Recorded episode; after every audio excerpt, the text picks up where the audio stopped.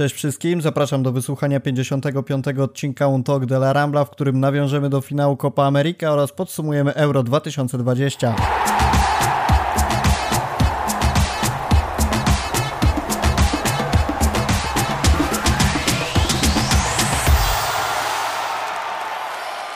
O tym, kto został MVP Euro 2020 jeszcze sobie porozmawiamy, ale kto został MVP podcastów o Euro 2020 możemy powiedzieć już teraz zdecydowanie jesteś nim ty, Makaj. E, siemanko i dzięki za udział po raz kolejny w podcaście. Witam wszystkich. No Rafał jak zwykle przesadzasz, bardzo mi miło, ale wiesz, ja myślę, że, że to nasz prowadzący jak zwykle robił dobrą robotę, a, a goście to tylko, wiesz, dobra mina do złej gry czasami.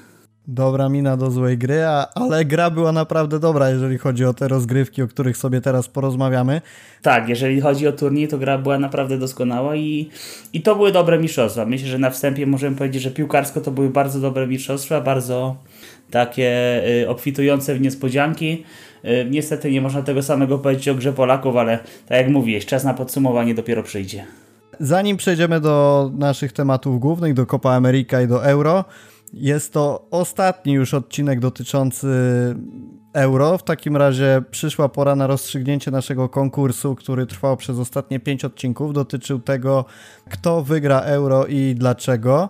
Zwycięzcą okazał się Dawid Jezior, który w komentarzu pod odcinkiem numer 50 opisał swój pogląd odnośnie do tego, dlaczego wygra Hiszpania. Wskazał argumenty e, w postaci przede wszystkim Luisa Enrique, który będzie tym kluczowym czynnikiem mającym doprowadzić Hiszpanię do złotego medalu. Tak się nie stało, ale jak podkreślaliśmy wielokrotnie, dla nas liczyło się uzasadnienie. Dawid w ciekawy sposób rzeczywiście dostrzegł to, że poza zawodnikami ważny jest trener i uznaliśmy, że to wyróżniło go spośród innych komentarzy.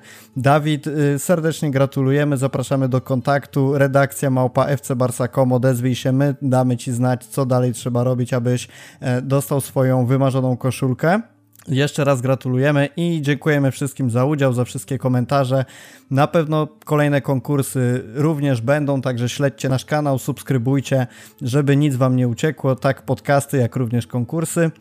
Dobra, Makaj, przechodzimy do, do tego, co najważniejsze, e, jeżeli chodzi o, o rozgrywki, to znaczy Zacznijmy sobie od Copa America. W końcu się udało. Messi zdobył złoty medal. Oglądałeś ten mecz, czy jednak przeraziła cię późna pora? Powiem tak. Y, byłem akurat wtedy na wieczorze kawalerskim. Pojechaliśmy z kolegami do Wrocławia. I specjalnie z jednym typem, również wielkim fanem futbolu, urwaliśmy się na, można powiedzieć, krótką przerwę w okolicach drugiej. I niestety nie wróciliśmy z tej przerwy ani na imprezę, ani nie dotrwaliśmy nawet do, do końca pierwszej połowy, więc można powiedzieć, że, że no, raczej nie oglądałem. Widziałem dopiero, widziałem dopiero skrót y, tego meczu.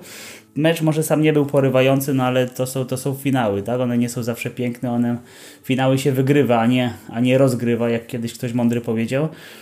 I, I, dokładnie to samo pomyślałem, co ty powiedziałeś, że w końcu się udało i w końcu Messi ma jakiś tytuł ym, ze swoją reprezentacją, bo być może przyszłoroczne Mistrzostwa Świata to będą ostatni wielki turniej w jego wykonaniu, jeżeli chodzi o reprezentację, więc bardzo, bardzo się cieszę, że, że w końcu się udało i że Argentyna sięgnęła po ten tytuł. Ja też się cieszę. Nie, nie miałem żadnego kawalerskiego, dlatego miałem przyjemność obejrzeć ten mecz. Przyznam szczerze, że byłem zaskoczony podejściem Argentyny, bo długo przed tym meczem już pojawiały się takie głosy, że rzeczywiście do finału mają dotrzeć te dwie drużyny i jednak Argentyna była stawiana w roli tego, który zbierze oklep i, i Brazylia sięgnie po złoto, natomiast to jak zagrali Argentyńczycy, z jakim zaangażowaniem, z jaką motywacją i też bardzo ciekawa taktyka trenera Argentyńczyków, żeby możliwie w jak najbardziej agresywny i brutalny sposób uniemożliwić grę Brazylijczykom.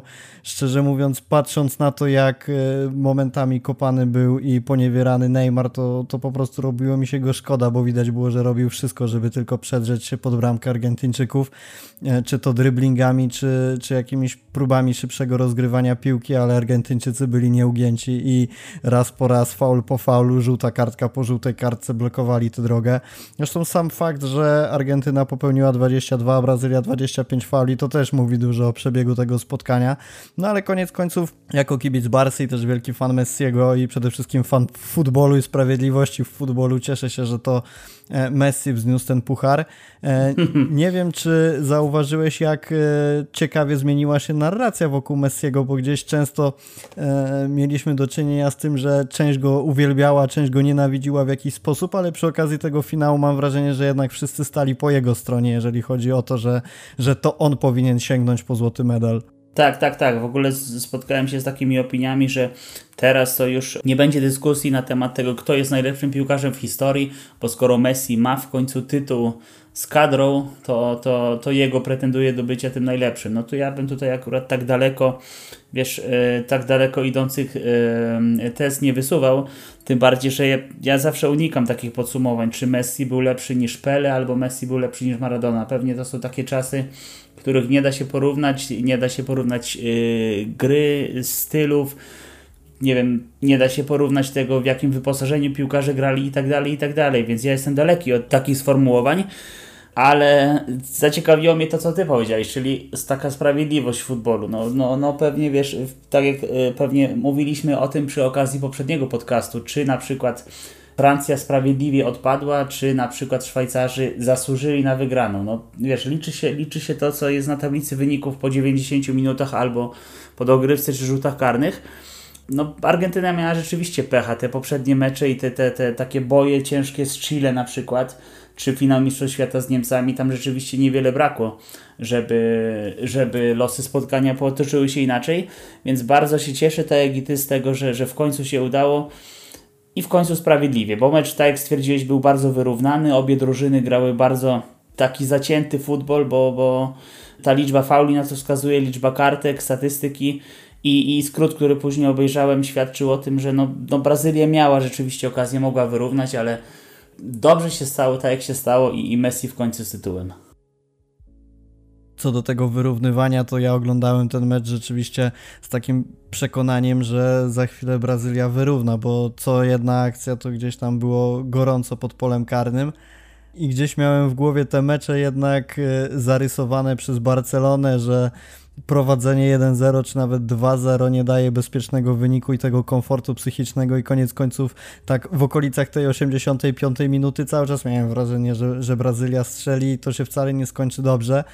Mm, no, skończyło się tak naprawdę dobrze. Messi jest, Messi jest ze złotem. Messi, e, tak jak powiedziałeś, być może te tezy wysuwające go jako najlepszego piłkarza w historii są nie chcę powiedzieć daleko posunięte, bo da się to oczywiście uargumentować, ale przez pryzmat tego, co, co wspomniałeś, że trudno te czasy porównywać, to być może jest to temat na zupełnie inny podcast. Zresztą poruszaliśmy już ten temat jed w jednym z odcinków, także to może zostawimy na inny okres. Poza tym, że Messi zdobył złoto, to został MVP, zgromadził najwięcej goli ex z, z innym zawodnikiem, którego nazwisko sobie teraz niestety nie przypomnę. E, pięć asyst, najwięcej oddanych strzałów, najwięcej celnych strzałów, najwięcej kluczowych podań, najwięcej stworzonych okazji strzeleckich, bramkowych. E, myślę, że to najlepiej podsumowuje to, że wysuwa się na pozycję lidera, jeżeli chodzi o walkę o złotą piłkę. Co ty o tym sądzisz? Bo też przed tym turniejem dużo się wspominało, że jeżeli Messi wygra Copa America, to jego szanse bardzo wzrosną, jeżeli chodzi o wygranie tej nagrody. No wiemy, że jest Jorginho, że jest Kante, Kane, De Bruyne, Lukaku, e, gdzieś pewnie wokół nich będzie się zawsze kręcić Ronaldo czy, czy Neymar, ale na ten moment wydaje się, że Messi nie ma konkurenta, jeżeli chodzi o tę nagrodę. Zdecydowanie tak. Wiesz, sukces reprezentacyjny na pewno w dużym stopniu wpłynie na y, ocenę jurorów. Jeżeli chodzi o sezon ligowy, to rzeczywiście y, w wykonaniu Messiego indywidualnie był bardzo dobry. Drużynowo trochę mniej, no ale tutaj znowu dochodzimy do tego pytania, co będziemy tutaj brać pod uwagę. Czy sukcesy klubowe, czy drużynowe y, w sensie reprezentacyjne, czy, czy formę prezentowaną wiosną i na jesieni. To jest no, to bardzo złożone pytanie, widzisz. Przed Euro wielu ekspertów mówiło, że jeżeli tylko N'Golo Kante zajdzie daleko, albo, albo jeżeli w ogóle Francja wygra turniej, to on zdecydowanie jest murowanym faworytem do, do zdobycia tego trofeum. Przed finałem słyszałem, że Jorginho ma duże szanse, bo on, on indywidualnie bardzo rozegrał dobry sezon, yy, zdobył Ligę Mistrzów, no i teraz ma szansę na sięgnięcie po Mistrzostwo Europy, natomiast no umówmy się, Jorginho nigdy nie był jakimś wyróżniającym się zawodnikiem na tle innych, nawet w swojej drużynie. Więc w takim wypadku y, myślę, że Messi ma duże szanse. Pewnie, pewnie jesteśmy dopiero w połowie roku i czeka nas jeszcze, wiesz, kilka miesięcy nowego sezonu, ale myślę, że jego akcje po tym, y, po tym turnieju znacznie wzrosną. A w ogóle, y, jak Ci się podobało nastawienie Messiego w trakcie tego turnieju? Bo to, że piłkarsko był najlepszy, to jedno, ale gdzieś zawsze wokół Messiego toczyła się taka dyskusja, jakim on jest kapitanem, czy on jest liderem drużyny. I teraz przychodzą rzuty karne z Kolumbią. Okazuje się, że Messi potrafi krzyknąć do miny jakieś tam teksty w stylu, żeby te, dopiero teraz tańczył po, nie, po, tak, nietrafionym, tak, po nietrafionym karnym Kolumbijczyka. Czy to też nie rozwiewa niejako wokół, wokół Messiego takiej atmosfery zawodnika wiecznie schowanego, skrytego, i, I niejako też mu pomaga budować ten taki korzystny PR i właśnie takiego lidera szatni.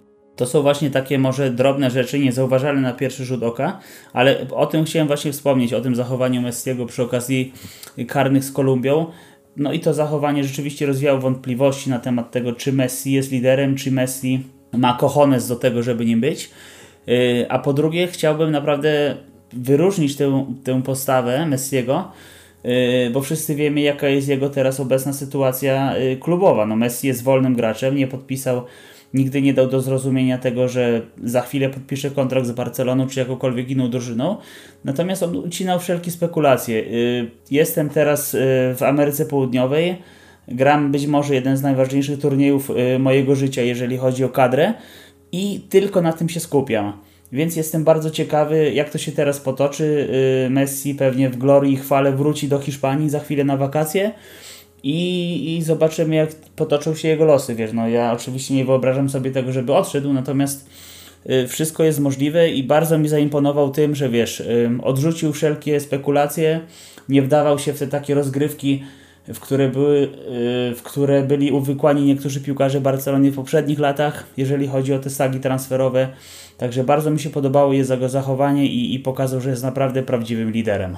I też to, co mówisz, że, że z jednej strony jest liderem i y, że jest to dla niego ważny turniej, bo to jest oczywiste, ale z drugiej strony też ja mam takie wrażenie, że gdybym był w szatni jako piłkarz Argentyny, to gdyby mój kapitan w międzyczasie, tak jak mówisz, w, w trakcie bardzo ważnego turnieju dla E, dla reprezentacji negocjował swój kontrakt, to czułbym się nieco mm, oszukany, to złe słowo, może zlekceważony, będzie tutaj lepiej pasować. W każdym razie mam na myśli to, że, że też brak tych negocjacji, przynajmniej takich otwartych z Barceloną i ucinanie rozmów było niejako przejawem szacunku do, do reszty szatni. Oczywiście to, jakim Messi jest kapitanem, możemy sobie odłożyć na bok, bo te dyskusje zawsze będą się toczyć i, i, i wiadomo, że nie jest to kapitan pokroju chociażby Ramosa czy Pujola. To jak zaprezentował się w trakcie, w trakcie Copa America, to jak brał ciężar gry na siebie i liderowanie pokazuje, że, że opinie mówiące, że Messi jest słaby w tej kwestii są po prostu mocno przesadzone. Nigdy nie będzie idealny, ale, ale w trakcie Copa America sprawdził się w tej roli bardzo dobrze. E, Argentyna ze złotem, De Paul w Atletico, czekamy na to, co pokaże, bo, bo jestem bardzo ciekawy. Zagrał fenomenalny finał i uważam, że powinien zostać e, uznany MVP tego meczu za to, jak e, kasował Brazylijczyków w środku pola i jak wyprowadzał piłki. Naprawdę świetny mecz. Jeszcze jedna kwestia co do Copa America. Dużo jest takich głosów, tu również u nas na Rambli, że mimo tego, że Argentyna wygrała i pokazała się z dobrej strony, to na mundialu w Katarze raczej nie mają podjazdu do europejskich drużyn. Zgadzasz się z tym? Y, nie do końca, dlatego że y, jak teraz przeanalizowałem sobie skład Argentyny, nawet ten skład na spotkanie finałowe, to rzeczywiście jest tam kilku graczy, dla których te, te katarskie mistrzostwa mogą y, zakończyć reprezentacyjną karierę. No, nie mówię tutaj o Messi, bo on już wiesz, raz kończył przygody z reprezentacją, później oczywiście wrócił, bo jednak okazało się, że to przywiązanie do ojczyzny i do, i do barw jest silniejszy. Natomiast Di Maria, Messi, Otamendi, wiesz, to, czy, czy, czy Aguero, który tam większej roli akurat nie odegrał, bo on nawet nie zagrał w finale. Ale to są piłkarze, dla których etap reprezentacyjny powoli może się kończyć i, i wiesz, na pewno ten, ten głód, taki zdobycie jeszcze czegoś więcej, podsycony tą, tą wygraną nad Brazylią będzie duży, dlatego to ta taka teza, że oni nie mają startu do europejskich drużyn jest moim zdaniem trochę przesadzona. Do Mistrzostw Świata mamy y, tak naprawdę rok i, i wiele może się wydarzyć. Y, Włosi grają świetnie, Włosi nie przegrali od trzech lat, więc kiedyś w końcu muszą zacząć przegrywać. Mm, czy pojawi się ktoś inny, czy, czy Francuzi znowu odpalą? No trudno powiedzieć, ale, ale myślę, że, że, że mówienie, że nie mają startu jest trochę przesadzone. Ja tak samo uważam.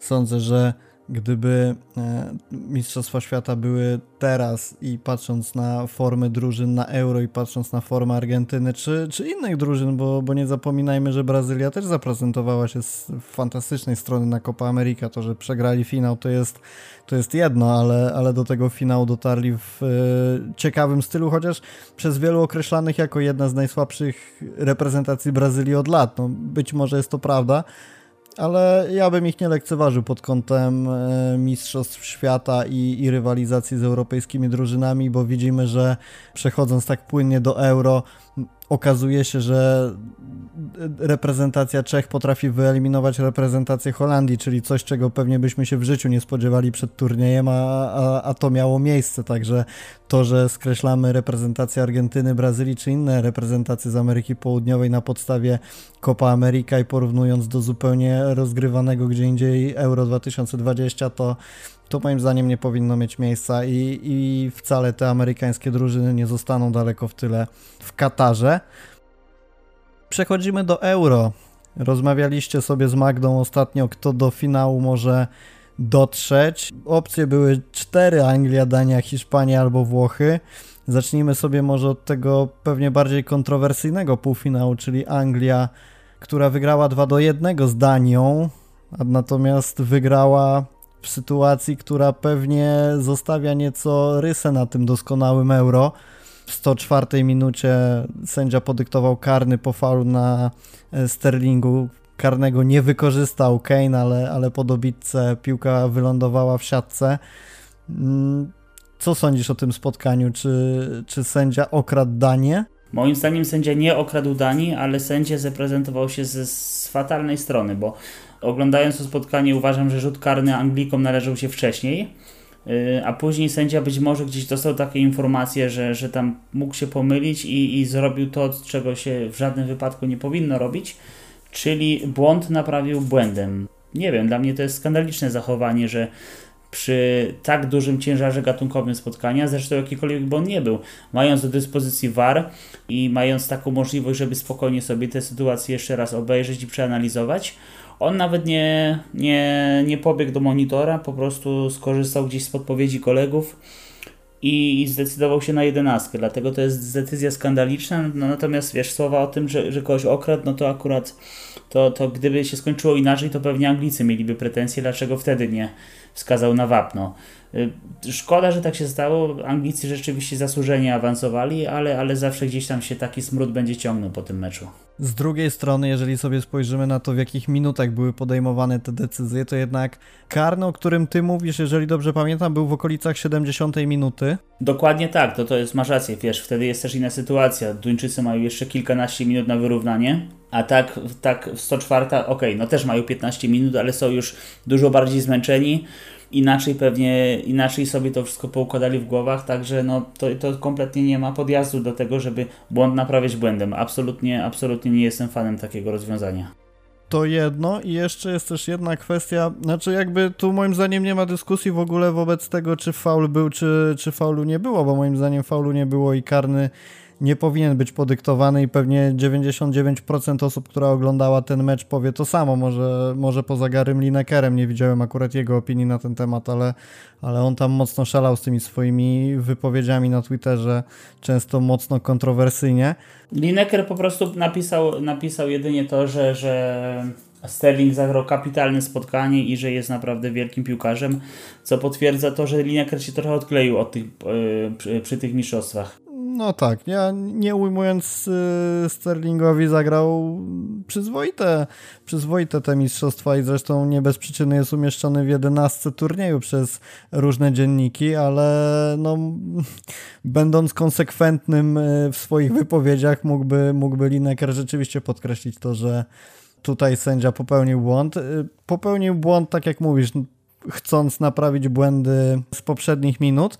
Ja się tylko zastanawiam nad czymś takim, co by było, gdyby sytuacja miała miejsce w drugą stronę, bo gdzieś nasze serducha mimo wszystko były pewnie bardziej zadanią ze względu na to, że przystępowali do tego meczu w roli underdoga i chcieliśmy, żeby jednak piękna historia związana nie tylko z takim czarnym koniem turnieju, ale też podsycana tą sytuacją z Eriksenem e, zakończyła się w finale dla, dla reprezentacji Danii. Zastanawiam się, co by było, gdyby to było w drugą stronę, gdyby taki karny został podyktowany na, na kimś z reprezentacji Danii. Myślę, że wtedy to boom nie byłoby aż tak bardzo, jak ma to miejsce teraz. Natomiast no, jest to takie luźne przemyślenie, bo e, w którą stronę błąd by nie został popełniony, to jest to błąd. I, i no ja szczerze mówiąc żałuję Danii. Tym bardziej, że patrząc na to, jak oni rozgrywali swoje spotkania, no też to, co powiedziałem, że jest ta sytuacja z Eriksenem, ale samo to, że wyszli z grupy gdzieś tam rzutem na taśmę, wygrywając 4-1 z Rosją po dwóch przegranych pierwszych meczach, e, potem, potem 4-0 z Walią, gdzieś potrafili Czechów też e, odstawić tym, tym wynikiem 2 do 1 i też biorąc pod uwagę, że e, mierzyli się z Anglią, która jednak znakomitą większość swoich meczów rozegrała na Wembley, a, a w przypadku Danii były to trzy mecze w Kopenhadze, ale także Amsterdam, Baku i potem właśnie, potem właśnie Londyn. Myślę, że, że fajna historia na pewno reprezentantów Danii i tak jak mówisz, no pewnie gdyby sobie to na, na chłodno przeanalizować, to Anglia mimo wszystko bardziej zasłużyła na awans aczkolwiek no, no jednak taki, taki smrodek pozostaje po tym karnym i, i szkoda po prostu, bo, bo ja bym chętnie zobaczył Duńczyków w finale. Ale to, co mówisz, jest bardzo ciekawe, bo rzeczywiście, gdyby sytuacja miała miejsce w polu karnym Anglików i faulowany był, był Braithwaite albo jakikolwiek inny piłkarz duński, to, to śmiem twierdzić, że sędzia na pewno pobiegłby do waru, żeby dwa razy sobie obejrzeć tę sytuację E, bo jednak wiesz, e, presja stadionu, kibice, oficjele i tak dalej, i tak dalej. Poza tym perspektywę jakiegoś tam wielkiego finału, tak, angielsko-włoskiego. Myślę, że na pewno wyglądałoby to trochę inaczej z technicznego punktu widzenia. Bardzo możliwe, ale to już, to już za nami. Przechodzimy sobie do, do drugiego półfinału, który nam na pewno pod pewnymi względami był bliższy, bo mierzyła się Hiszpania z Włochami.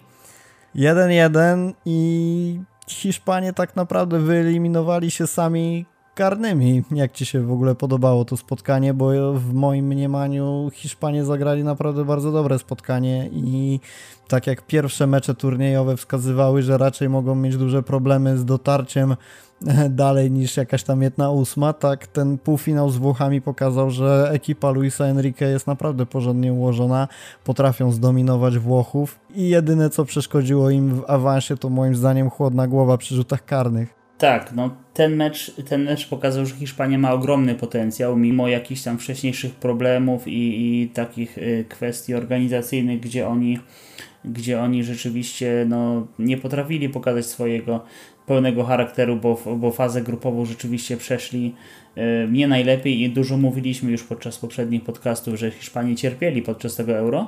Natomiast półfinał był naprawdę rozegrany w sposób bardzo dobry. Enrique pokazał, że ma pomysł na tę drużynę. E, o pierwszej połowie pewnie powiemy niewiele, bo ona była naprawdę bardzo nieciekawa z obu stron. Zaczęło się dziać tam dopiero po przerwie. Y, no i uważam, że Hiszpanie naprawdę napędzili Włochom stracha, bo po wyrównującym golu Moraty oni jeszcze mieli swoje szanse na, na to, żeby wygrać ten mecz w, w 90 minutach.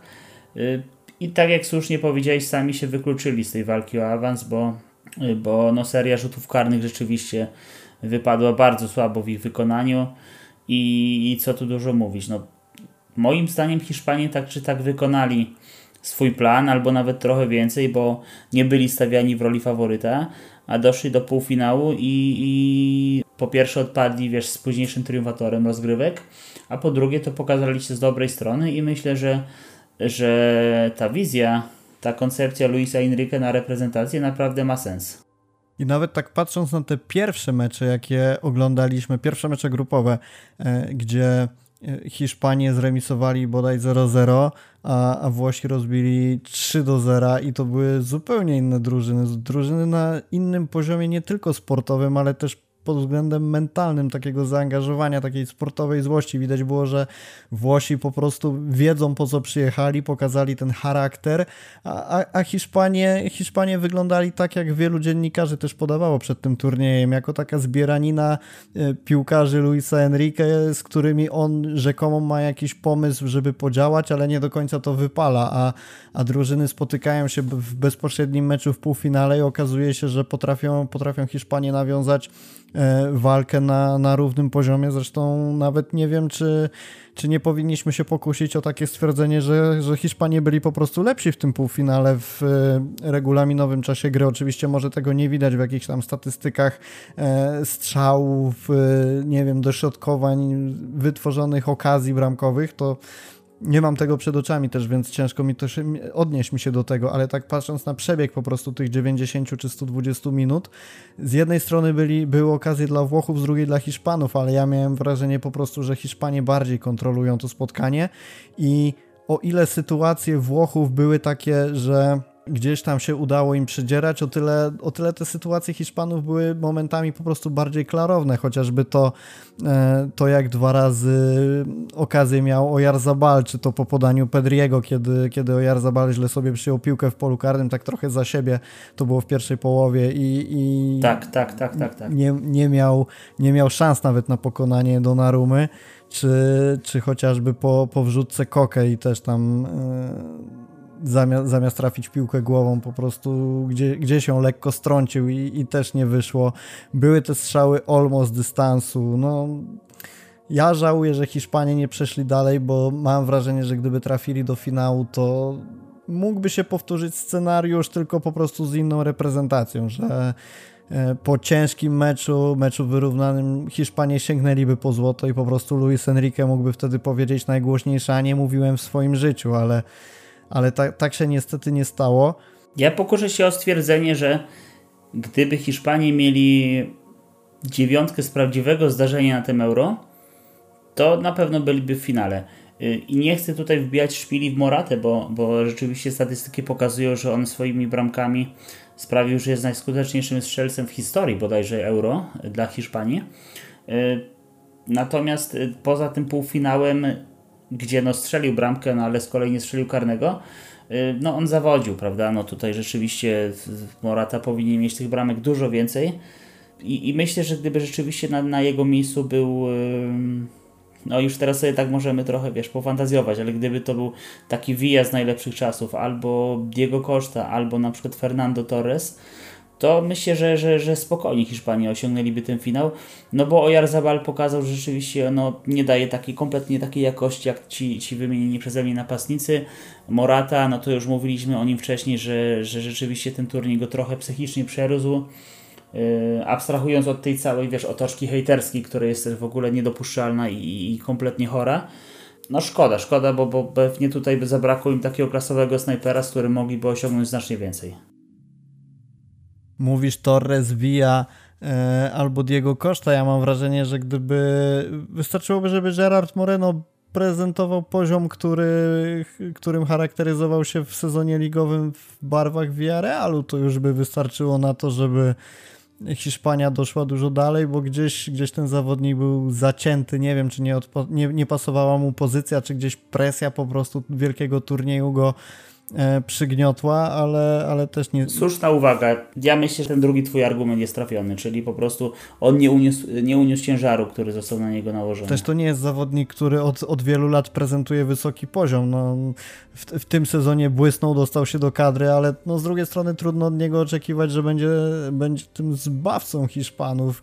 A Morata, Morata trochę przedłuża takie to, to słynne powiedzenie, że od zera do bohatera, to Morata to przedłużył od zera do bohatera i znowu do zera tym karnym.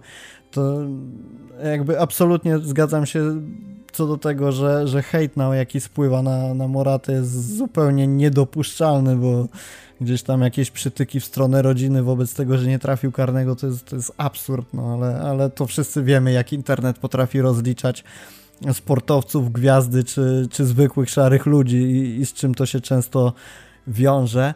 Pedri uznany najlepszym młodym zawodnikiem turnieju. Słusznie czy niesłusznie? Jeżeli chodzi o młodych zawodników urodzonych po 2000 roku, to zdecydowanie tak. To jest, wiesz, jeżeli jest chwalony przez Luisa Enrique, który jest no, postacią na pewno wybitną w historii hiszpańskiego futbolu, i jeżeli sam Luis Enrique mówi, że, że Pedri to jest, to jest talent nawet nie na miarę Don Andresa Iniesty, tylko jeszcze, jeszcze, jeszcze poziom wyżej, no to, to wiesz, to, to nie, nie trzeba dodawać niczego więcej. No, Pedri zagrał bardzo dużo, biegał bardzo dużo i, i był takimi żelaznymi płucami Hiszpanii. Świetnie się rozwija ten chłopak i naprawdę no, Barcelona i reprezentacja Hiszpanii mogą z niego mieć pożytek na długie, długie lata. I trochę znowu musimy wrócić do tego, e, co rozmawialiśmy o napastnikach, że gdyby Hiszpania miała lepszego napastnika, to ja uważam, że Pedri mógłby skończyć turniej z dwiema, trzema, czterema asystami na spokojnie, bo piły jakie wykładał momentami były naprawdę, naprawdę bardzo dobre i, i serce rośnie jak ten chłopak się rozwija, bo przypomnijmy, że rok temu rok temu przychodził z zaplecza, zaplecza La Ligi jako zawodnik Las Palmas, który nie do końca wiadomo było jak się sprawdzi, który gdzieś momentami był stawiany na poziomie Rikiego i, i rozważało się czy ten czy ten będzie grać więcej. Gdzieś pojawiały się plotki, że Kuman ma ochotę go wypożyczyć, żeby się lepiej rozwijał. Te pierwsze mecze sezonu w Barcelonie jeszcze szukano mu odpowiedniej pozycji, czy to będzie lewe skrzydło. Przecież w pierwszym klasyku e, Pedri wystąpił w ogóle na prawym skrzydle i, i sprawdził się tam beznadziejnie. Potem jakieś błyski, jak chociażby mecz z Juventusem, gdzie, gdzie to jak on wkręcał kwadrado, to po prostu mam cały czas przed oczami i, i po roku od tego przejścia do Barcelony okazuje się, że Pedri staje się w wieku 18 lat najlepszym młodym zawodnikiem reprezentacji Hiszpanii, w ogóle fundamentalnym zawodnikiem e, w, te, w tej kadrze Luisa Enrique, no niesamowite, niesamowite. Ja jestem ciekawy i trzymam mocno kciuki za to, żeby on się po prostu dalej rozwijał, żeby odpukać nie powtórzyła się jakaś historia z Bojanem, ale też patrząc na to, jak on się wypowiada, jak się zachowuje, to, to jednak jestem bliższy stwierdzenia, że, że ten poziom mentalny, ta siła, siła psychiczna przede wszystkim tego młodego zawodnika jest na dużo wyższym poziomie. No i nie mogę się doczekać sezonu ligowego Barsy, żeby oglądać go e, regularnie, bo, bo euro się skończyło i chwilę trzeba na te mecze poczekać. Finał. Włochy, Włochy sięgają po złoto. Włochy, które gdzieś od pierwszego meczu stawały się powoli, powoli faworytem, czy to na podstawie meczów, które rozgrywały na samym Euro, czy też patrząc wstecz na, na te wszystkie historyczne, no historyczne to może złe słowo, ale, ale te wszystkie mecze, w których nie tracili goli, nie traciły goli, te, te, te tam 14 czy ileś meczów bez straconej bramki, e, seria, trzyletnia seria zwycięstw, tak jak powiedziałeś, no co tu dużo mówić. Chyba, chyba po prostu trzeba im pogratulować i przyznać, że zasłużenie.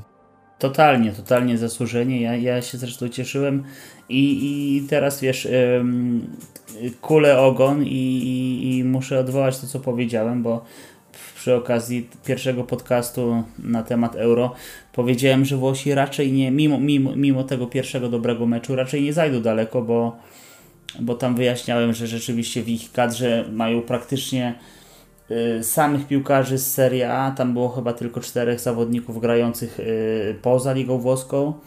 Y, poza tym te problemy organizacyjne takie przed, przed zawodami. I, I trzecie to to, że rzeczywiście włoska, włoska piłka ostatnio jest w delikatnym kryzysie, bo poza Romą żadna drużyna nie doszła do ćwierćfinału w, w, żadnych, w żadnych z europejskich rozgrywek, więc myślałem, że Włosi nie zajdą daleko. Myliłem się, odszczekuję to, Włosi wygrali w pięknym stylu. Y, Włosi zaprezentowali to, co umieją najlepiej, czyli świetną grę w defensywie. Y, mają naprawdę bardzo solidnego brankarza, który został zresztą wybrany zawodnikiem turnieju, więc całkowicie zasłużenie i, i cieszę się z tego zwycięstwa naprawdę bardzo dobrej piłki. Łukasz Wiśniowski na live, który e, prowadziła Julia Cicha z Piotrem Baleją i, który, i na którym gościem była również Maja Strzelczyk. E, Łukasz powiedział takie słowa, że finał będzie meczem nudnym, będzie meczem brzydkim. Myślisz, że możemy tak powiedzieć? Finał był meczem na pewno specyficznym z racji tego, jak ułożyła się sytuacja. No, kursy bugmacherskie akurat nie stawiały żadnej z drużyn w roli faworyta, ale na pewno szybko strzelony gol y, po pierwsze delikatnie podciął skrzydła reprezentacji Italii, a z kolei uskrzydlił Anglików, gospodarzy, bo rzeczywiście bardzo śmiało sobie poczynali pod bramką Donnarumy. Y, Włosi próbowali odpowiedzieć, ale poza chyba jedną sytuacją z końcówki pierwszej połowy tam tam nie mieli za dużo do powiedzenia, ale druga połowa to był rzeczywiście pokaz już siły e, reprezentacji Włoch i, i, i pokaz tego, jak solidnych mają obrońców, bo, bo nie dość, że nie dali sobie strzelić bramki, to jeszcze Bonucci, czyli, czyli ten wielki włoski defensor, to on wpakował piłkę do siatki. Czy to był mecz nudny? Myślę, że nie, no z racji tego właśnie tej, tej szybko strzelonej bramki. Gdyby tak nie było, pewnie Łukasz miałby rację, bo, bo rzeczywiście to był finał y, tej, tej defensywnie grającej reprezentacji Włoch z, z, z pięknymi przebłyskami ofensywnymi, z, z gospodarzami, którzy grali naprawdę w pierwszy raz w finale od ponad 50 lat, więc tu rzeczywiście stawka była ogromna. Y, przebieg meczu był taki, a nie inny, więc myślę, że to było no, no na pewno ciekawe spotkanie, emocjonujące, a, a wynik pokazał to, że rzeczywiście mieliśmy emocje do, do ostatniego gwizdka sędziego, dogrywka, no to już było takie rzeczywiście powolne badanie, yy, nie inaczej. Dogrywka to już było rzeczywiście takie, to już były takie taktyczne szachy i, i seria jedenastek, no to po prostu, no to jest to jedenastka to jest loteria, widzieliśmy już konkursy, w których faworyci odpadali w jedenastkach, tutaj, tutaj Włosi nie zawiedli, Donnarumma nie zawiódł i, i to oni cieszą się z mistrzostwa. W regulaminowym czasie gry Prawdę mówiąc, zabrakło mi Harego Kane'a. Takie mam wrażenie, że gdzieś, gdzieś zniknął w tym finale i nawiązał trochę formą bardziej do tych meczów e, z fazy grupowej. Ale zobacz, obu napastników nie było, bo z drugiej strony Immobile też nie pokazał niczego wielkiego. On, on dobrze wszedł w turniej, pierwsze dwa mecze z, i w obu strzelił bramkę, natomiast później nie, nie zanotował ani jednego trafienia i, i, i, i tam trafiali raczej albo Kieza, który rozegrał bardzo dobry turniej, albo pomocnicy, albo właśnie obrońcy, tak jak Bonucci w finale. Natomiast Immobile trochę nie było, tak jak słusznie zauważyłaś również i Kane'a. Nie wiem, czy widziałeś w ogóle, ale y, Fabregas wrzucił na Twitterze post y, o tym, kto jest najlepszym zawodnikiem, kto powinien zostać wybrany najlepszym zawodnikiem Euro i skomentował mu to Pique, pisząc, że właśnie Kieza i to jest moje kolejne pytanie do ciebie, czy czy jednak wybranie Donnarumy nie było za bardzo podyktowane tym, że wybronił te karne w finale, bo oczywiście jakby ja nie podważam tego, że on zagrał fenomenalny turniej, to, to w ogóle nie podlega żadnych wątpliwościom, yy, spisywał się w bramce Włochów naprawdę znakomicie i jeżeli się nie mylę, to po prostu przedłużył serię meczów, kiedy, kiedy Włosi nie tracą więcej niż jednego gola, jakąś kolosalną liczbę, bo to już yy, musiałbym sprawdzić, ale, ale nie pamiętam, kiedy oni stracili więcej niż jednego gola. E, także tu jakby nie, nie ma w ogóle dyskusji, że Donnarumma rozegrał fantastyczny turniej, ale to, co pokazywał Kieza, to jak napędzał ataki, gol z reprezentacją Hiszpanii, no urody po prostu kapitalne i to w takim momencie, kiedy jesteś w półfinale i walczysz o awans do, do walki o złoto. E, bardzo żałuję, że w finale odniósł tę kontuzję, która nie pozwoliła mu dokończyć spotkania, bo, bo być może przy takiej agresji, takiej, mm, takim zaangażowaniu, jakie pokazywał, to, to nie skończyłoby się to karnymi, ale, ale Kieza, czy, czy Kieza nie powinien zostać wybrany MVP? Czy Kieza nie powinien zostać wybrany MVP?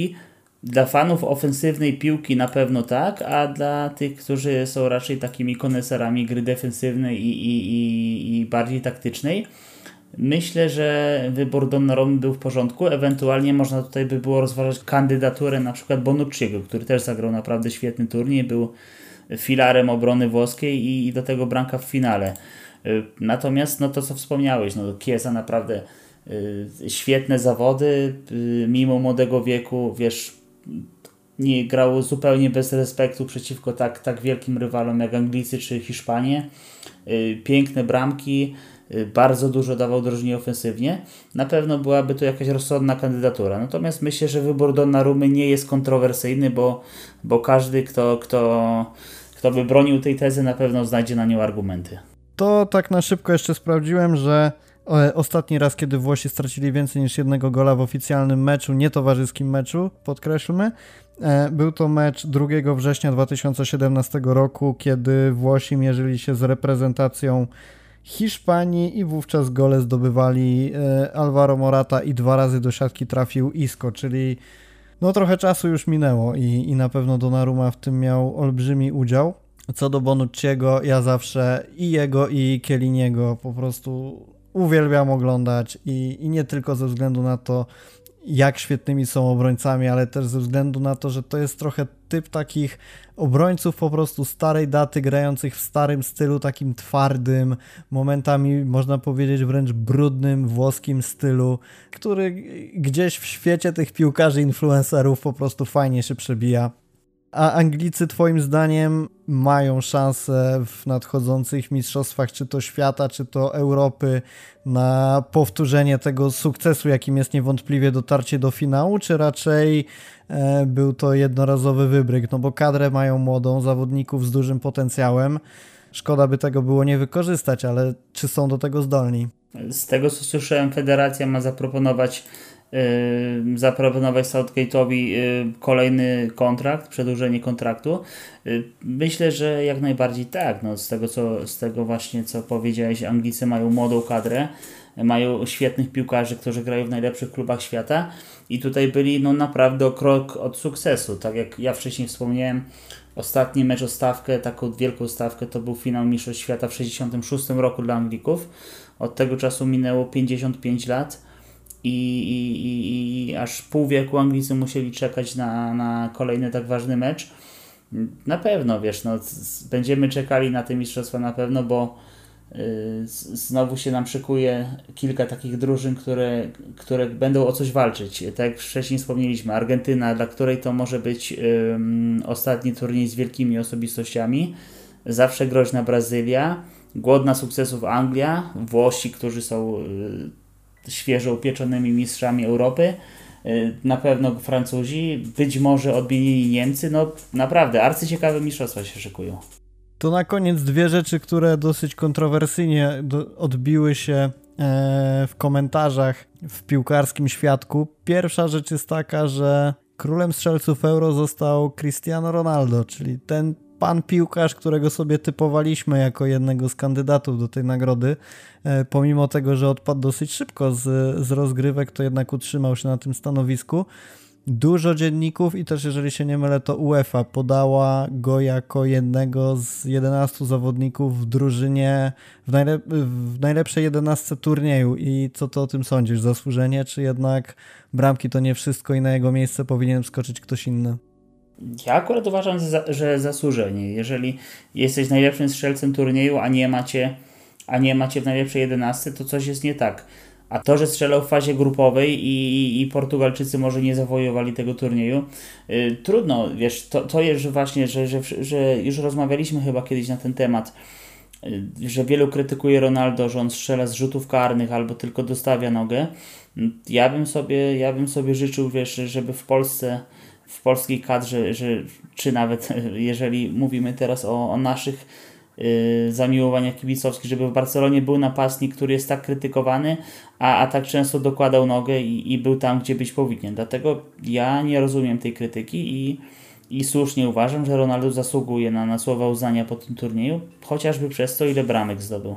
Ja mam mieszane uczucia, bo z jednej strony jest to, co mówisz, że trudno, żeby król strzelców turnieju nie był w najlepszej jedenastce i też to, że odpadł w jednej ósmej, to z drugiej strony działa właśnie tym bardziej na korzyść tego, że, że powinien w tej jedenastce być, no bo jednak miał do... został królem strzelców po czterech meczach, tak? Bo trzy grupowe. Tak, rozegrał mniejszą liczbę meczów, dokładnie. Tak, i, i to, że Portugalia odpadła, no gdzieś poniekąd y, nie powinno go w sumie wykluczać z walki o to, żeby w tej jedenastce się znaleźć.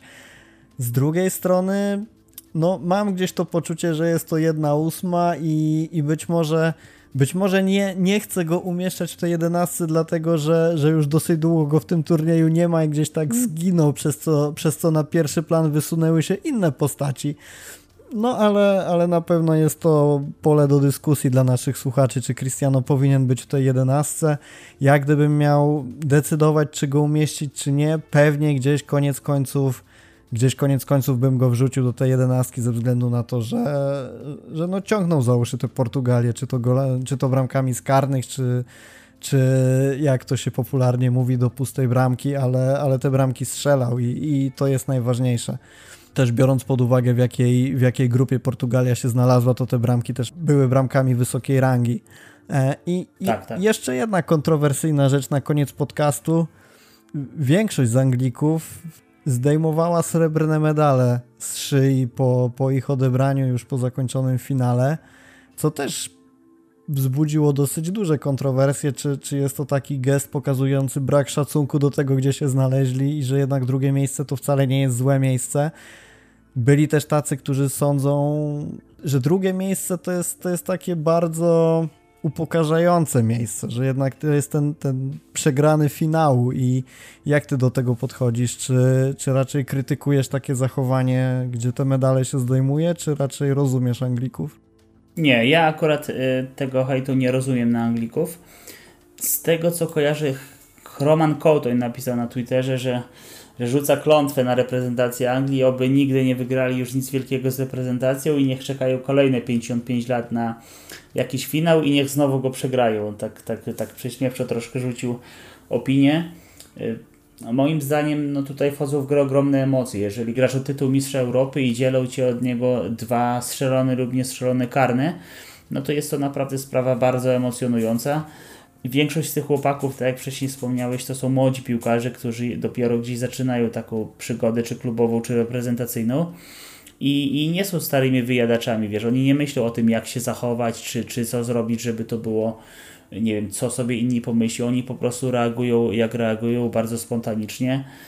Ja bym z tego nie robił wielkiej afery. A ja znowu mam mieszane uczucia, podobnie jak w przypadku Cristiano. I tak jak powiedziałeś, to są emocje, to są, to, to wszystko się dzieje na gorąco, ci zawodnicy są na pewno zdenerwowani i, i, i, gdzieś no pewnie chcą się może takim czymś odciąć od przegranej, że o, oddalić od tego, co się wydarzyło, a z drugiej strony mam wrażenie, że to niejako pokazuje też może przesadzam, ale brak szacunku do tego, co osiągnęli, bo drugie miejsce to nie jest złe miejsce. Jakkolwiek, oczywiście trzeba to rozumieć jako przegraną w finale i, i że byli tak blisko, to bardziej podoba mi się zachowanie na przykład tych, którzy gdzieś tam cmoknęli ten medal, doceniając, że mimo wszystko znaleźli się w finale i, i no przegrali trudno, ale, ale że się znaleźli nie wiem, ja... Ja myślę, że oni, ja myślę, że oni na pewno docenią to, bo tak jak powiedziałeś, drugie miejsce e, w ich przypadku to jest na pewno sukces i, i ja myślę, że za kilka, kilkanaście dni oni, oni te medale, wiesz, na pewno nie będą chować do kieszeni albo do szuflady, tylko,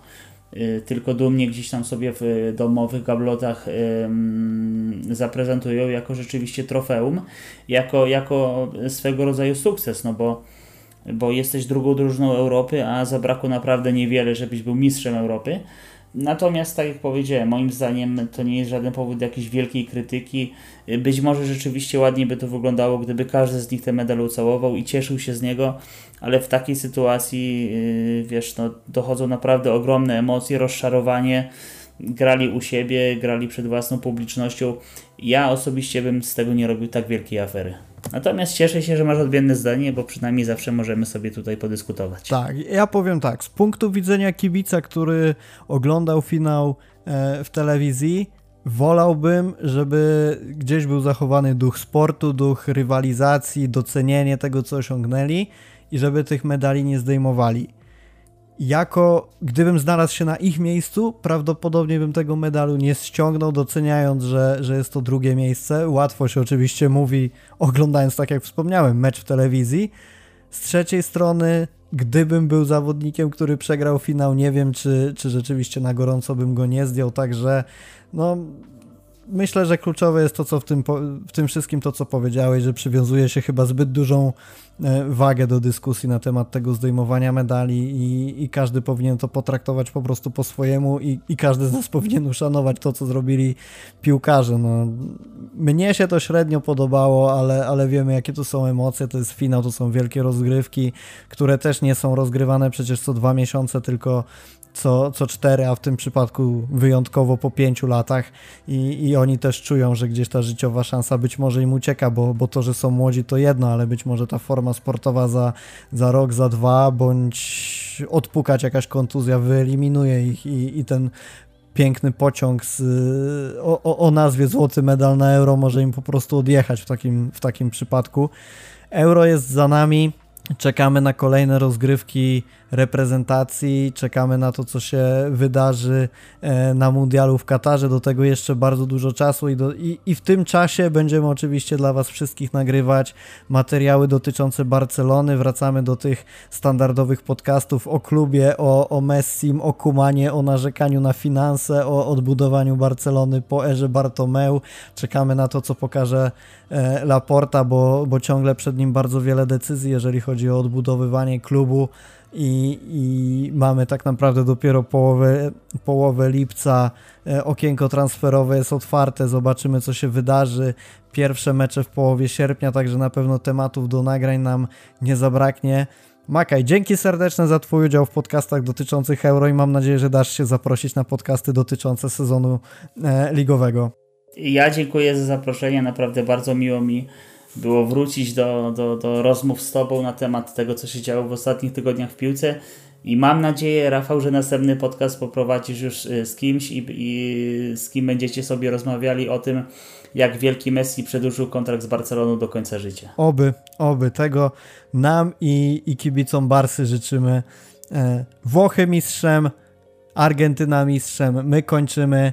E, przypominamy o tym, żebyście subskrybowali nasz kanał, dali łapkę w górę, kliknęli dzwoneczek, żeby nie ominęły Was żadne materiały. Dawid odezwij się w sprawie wygranego konkursu. Jeszcze raz gratulujemy, dziękujemy za udział i do usłyszenia w kolejnym 56. odcinku Talk de la Rambla. Dzięki. Dzięki, pozdrawiam.